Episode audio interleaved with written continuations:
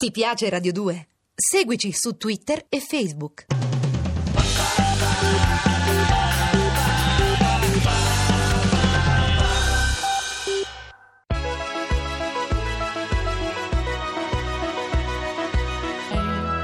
Smashing Pumpkins, One Diamond, One Heart, eh, 18 e 36 minuti nel pomeriggio di Radio 2, ancora in viaggio per quest'ultima giornata decollata una mezz'ora fa e che si concluderà fra un'oretta di viaggio con Cataribe per andare a scoprire il Bhutan. Oggi lo facciamo insieme. Naturalmente potete continuare a scriverci al 348 7300 200 i vostri sms oppure mandarci come Nicola, Giancarlo e tanti altri che saluto e ringrazio le vostre mail a cataribe.it. E siamo appunto in Bhutan dove appunto intorno a noi tutti gli uomini indossano il go, l'abito tradizionale, le donne il loro indumento che per lo più consiste in quello stesso tessuto che può essere usato come copriletto, come tovaglia, come tenda, come tappeto e che si gira intorno alle gambe per avere anche cilindricamente, in maniera anche molto stretta, quell'eleganza tipica di quegli indumenti che te la infondono immediatamente perché donano alla tua postura una compostezza e un'eleganza assolutamente uniche, così come raffinatissimo è tutto l'artigianato butanese che in realtà rispetta le 13 arti, credo 14 forse, fondamentali per il buddismo, perché poi tutto quello che si esprime tramite i manufatti in realtà altro non è se non uno specchio della fede e della spiritualità dei butanesi come di tutti coloro che popolano le zone himalayane. Quindi l'intaglio del legno, la pittura ha un'importanza fondamentale, quindi trovi tessuti incredibili, coperte, dei mercati soprattutto che vendono le cose che vengono fatte nel luogo, perché è vero che arrivare in Bhutan con qualcosa da esportare lì nel luogo per poi venderle in bancarelle dei mercati locali non avrebbe molto senso, però è anche vero che la cosa fa riflettere sulla provenienza degli oggetti che vengono venduti nei nostri mercati. Perché noi non vendiamo le cose che facciamo noi? Perché è così difficile arrivare in una bancarella e vedere il volto di colui o colei che ha fatto ciò che ti sta vendendo? E il più delle volte trovi degli strani marchi sul cuoio che ti viene venduto o degli strani made in China sugli oggetti che puoi reperire nei nostri tanti mercatini.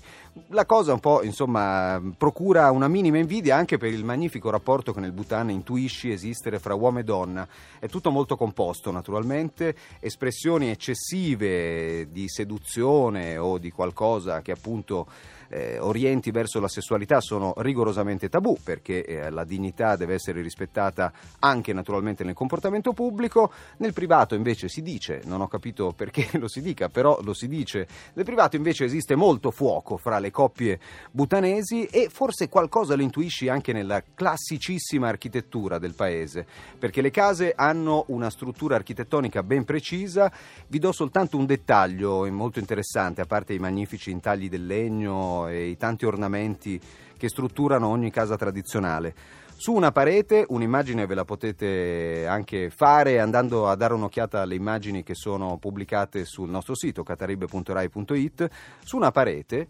nell'angolo di una casa, sulla facciata intonacata di bianco di un'abitazione,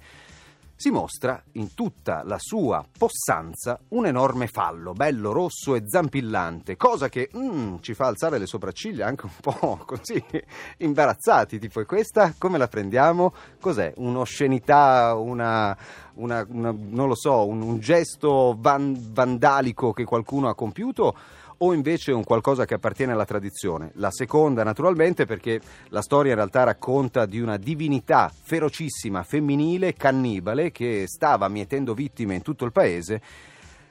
ferocia eh, che venne sedata soltanto per l'appunto con un incontro amoroso e da quella volta quel fallo, quel membro virile che compare su moltissime case butanesi in realtà altro non è se non qualcosa che allontana il male. Però è anche vero che la cosa ci ha fatto riflettere su che cosa sia la volgarità o l'oscenità per come la consideriamo noi, perché poi nudo non vuol dire osceno e vero non vuol dire volgare, forse dipende tutto da come prendiamo le cose, da come le mostriamo e da come le interpretiamo. E poi è anche vero che diventa molto complicato raccontare ai nostri figli come nascano i bambini e come loro stessi siano arrivati alla vita. Ed è per questo, secondo me, che ci hanno infarcito i documentari naturalistici di amplessi fra tartarughe delle Galapagos o ippopotami di qualunque angolo del pianeta. Sono uno strumento per i genitori che non hanno un grande fallo disegnato sulla parete di casa per spiegare ai figli come vanno le cose. Noi andiamo a scoprire quale sia la dimensione della natura in un mondo che nel tempo forse ha rischiato di dimenticare qualcosa. È stato un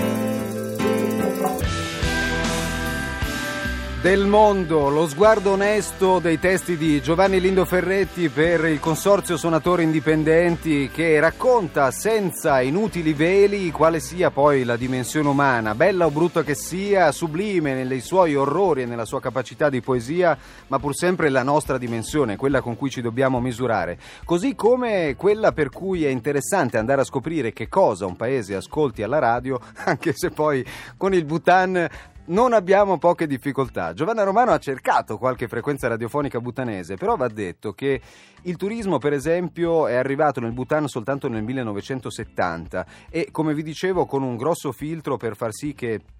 il nostro modo di condurre la vita non contaminasse quella che invece loro vogliono ottenere così come ce l'hanno. Quindi quel filtro è anche giusto, non è un ostacolo, è un limite, è un confine all'interno dei confini che ti indica soltanto che cosa puoi fare perché altrimenti se t'allarghi troppo forse rischi di rompere qualcosa, come in un negozio dove vendono delle cose troppo delicate e la commessa ti guarda tipo ehi togliti lo zaino per favore se no mi rovesci l'espositore dei cristalli Swarovski. E in effetti è giusto così. Ti ospitano ci puoi andare però devi comportarti a modino, come si dice a Lucca, ti devi comportare a modino. E allora noi andiamo a sentire anche che cosa questa scarsa evoluzione, se vogliamo, ha portato in Bhutan, dove il primo studio di registrazione discografico è stato inaugurato a Thimphu, nella capitale, soltanto nel 1991 e dove sono abbastanza poche le frequenze radiofoniche per fare un salto da una radio all'altra in Bhutan. Sentiamo che cosa ne viene fuori.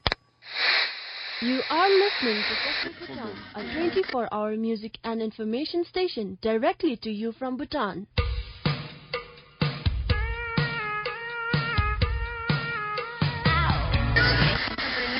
ᱛᱮ ᱥᱟᱡᱱᱟ ᱢᱤᱪᱷᱟ ᱥᱟᱵᱫᱤ ᱛᱟᱢᱵᱟᱨᱟ ᱠᱟᱨᱢᱟ ᱯᱷᱤᱱᱪᱩᱜᱤ ᱠᱷᱟᱛᱩᱞᱮ ᱧᱩᱛᱟᱢ ᱪᱤᱜᱡᱟ tsering chawagi khatuli ngultam chikja chupigi khatuli chikja tenzongwa chugi chikja disukara pangzur itsungi inda tata nashini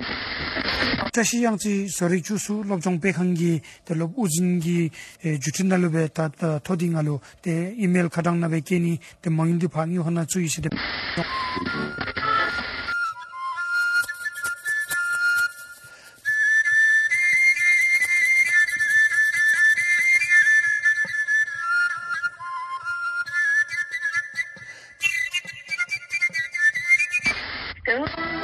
이메일 카당나베 케니 데 망인디 방이 하나 주이시데 이니기 때다 통솔 대베 때다 중주 마도쪽으로 마셔주지기 대베 때다 안좀기 림디 다좀 마포 거래 같을래 세시에 나데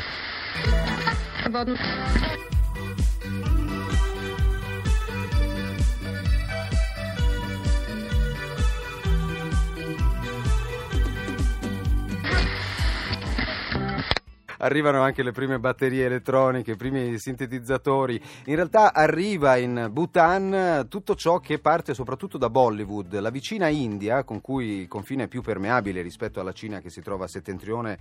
e che è più difficilmente raggiungibile perché il limite è quello della grande catena himalayana, la vicina India porta piano piano suggestioni cinematografiche e musicali, soprattutto con le grandi colonne sonore dei film di Bollywood, anche in Bhutan, dove piano piano si cominciano a replicare alcuni motivi della tradizione canora pop indiana. Invece c'è anche qualcosa di fortemente locale, qualcosa che si trova soltanto oltre i 3000 metri d'altitudine, come il drum yen.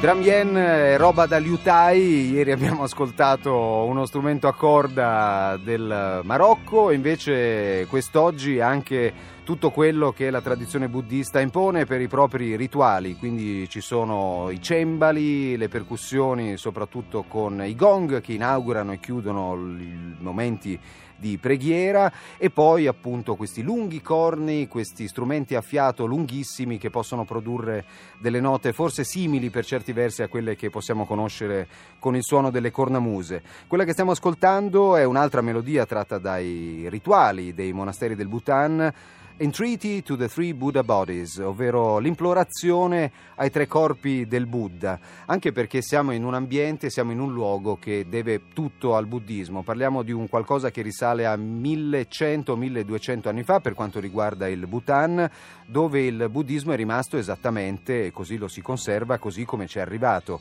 E così abbiamo anche una gerarchia molto rigida nelle varie caste, per cui il re è naturalmente Sua Altezza, ma anche noi lo chiamavamo così a suo tempo, e il monaco, l'elevazione spirituale che lo contraddistingue, naturalmente lo colloca in una zona molto alta delle categorie sociali butanesi, però la vera immensità, la cosa più alta che c'è lì è la montagna, perché tutto ciò che sta in alto è sacro. Il Bhutan ha festeggiato nel 2008 il suo primo secolo di monarchia, i templi sono lì appunto da secoli, ma le montagne sono lì da 500 milioni di anni.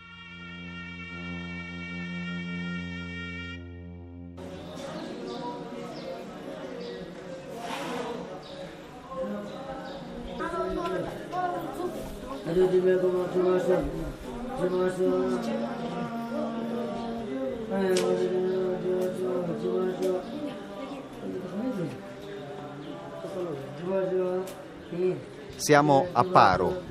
la seconda città dopo Thimphu che è la capitale del Bhutan per importanza nel paese. Siamo andati nello Zong, nel grande edificio la cui architettura è davvero impressionante visto dove ci troviamo, nel grande edificio che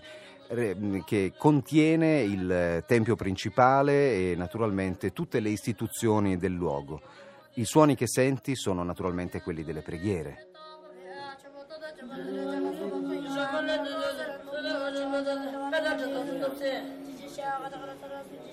Ovunque intorno agli Zong, così a Paro, così a Thimphu, così nelle tante località del Bhutan, sventolano le bandierine che vengono collocate nei punti più alti delle sommità delle colline. Sulle montagne non ci si va, o meglio, in un certo modo ci si può arrivare. Per esempio, uno dei templi più noti di tutto il Bhutan, il Takht Shang, chiamato anche Tiger's Nest, il rifugio, della, il nido della tigre, che si chiama così perché si dice che appunto una divinità vi sia arrivata cavalcando una tigre volante, è un monastero abbarbicato ad, una, ad uno strapiombo di roccia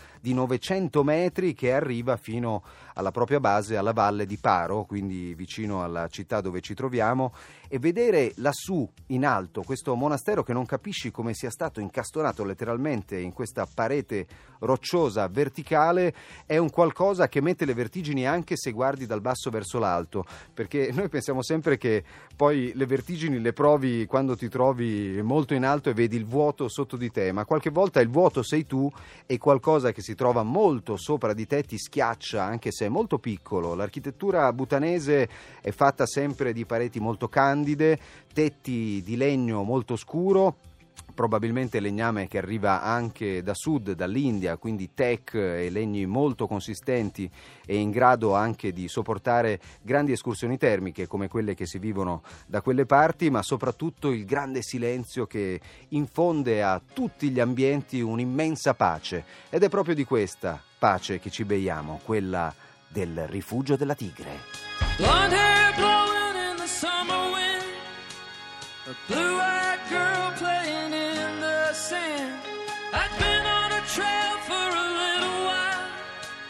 that was the night that she broke down and held my hand. A teenage rush, she said,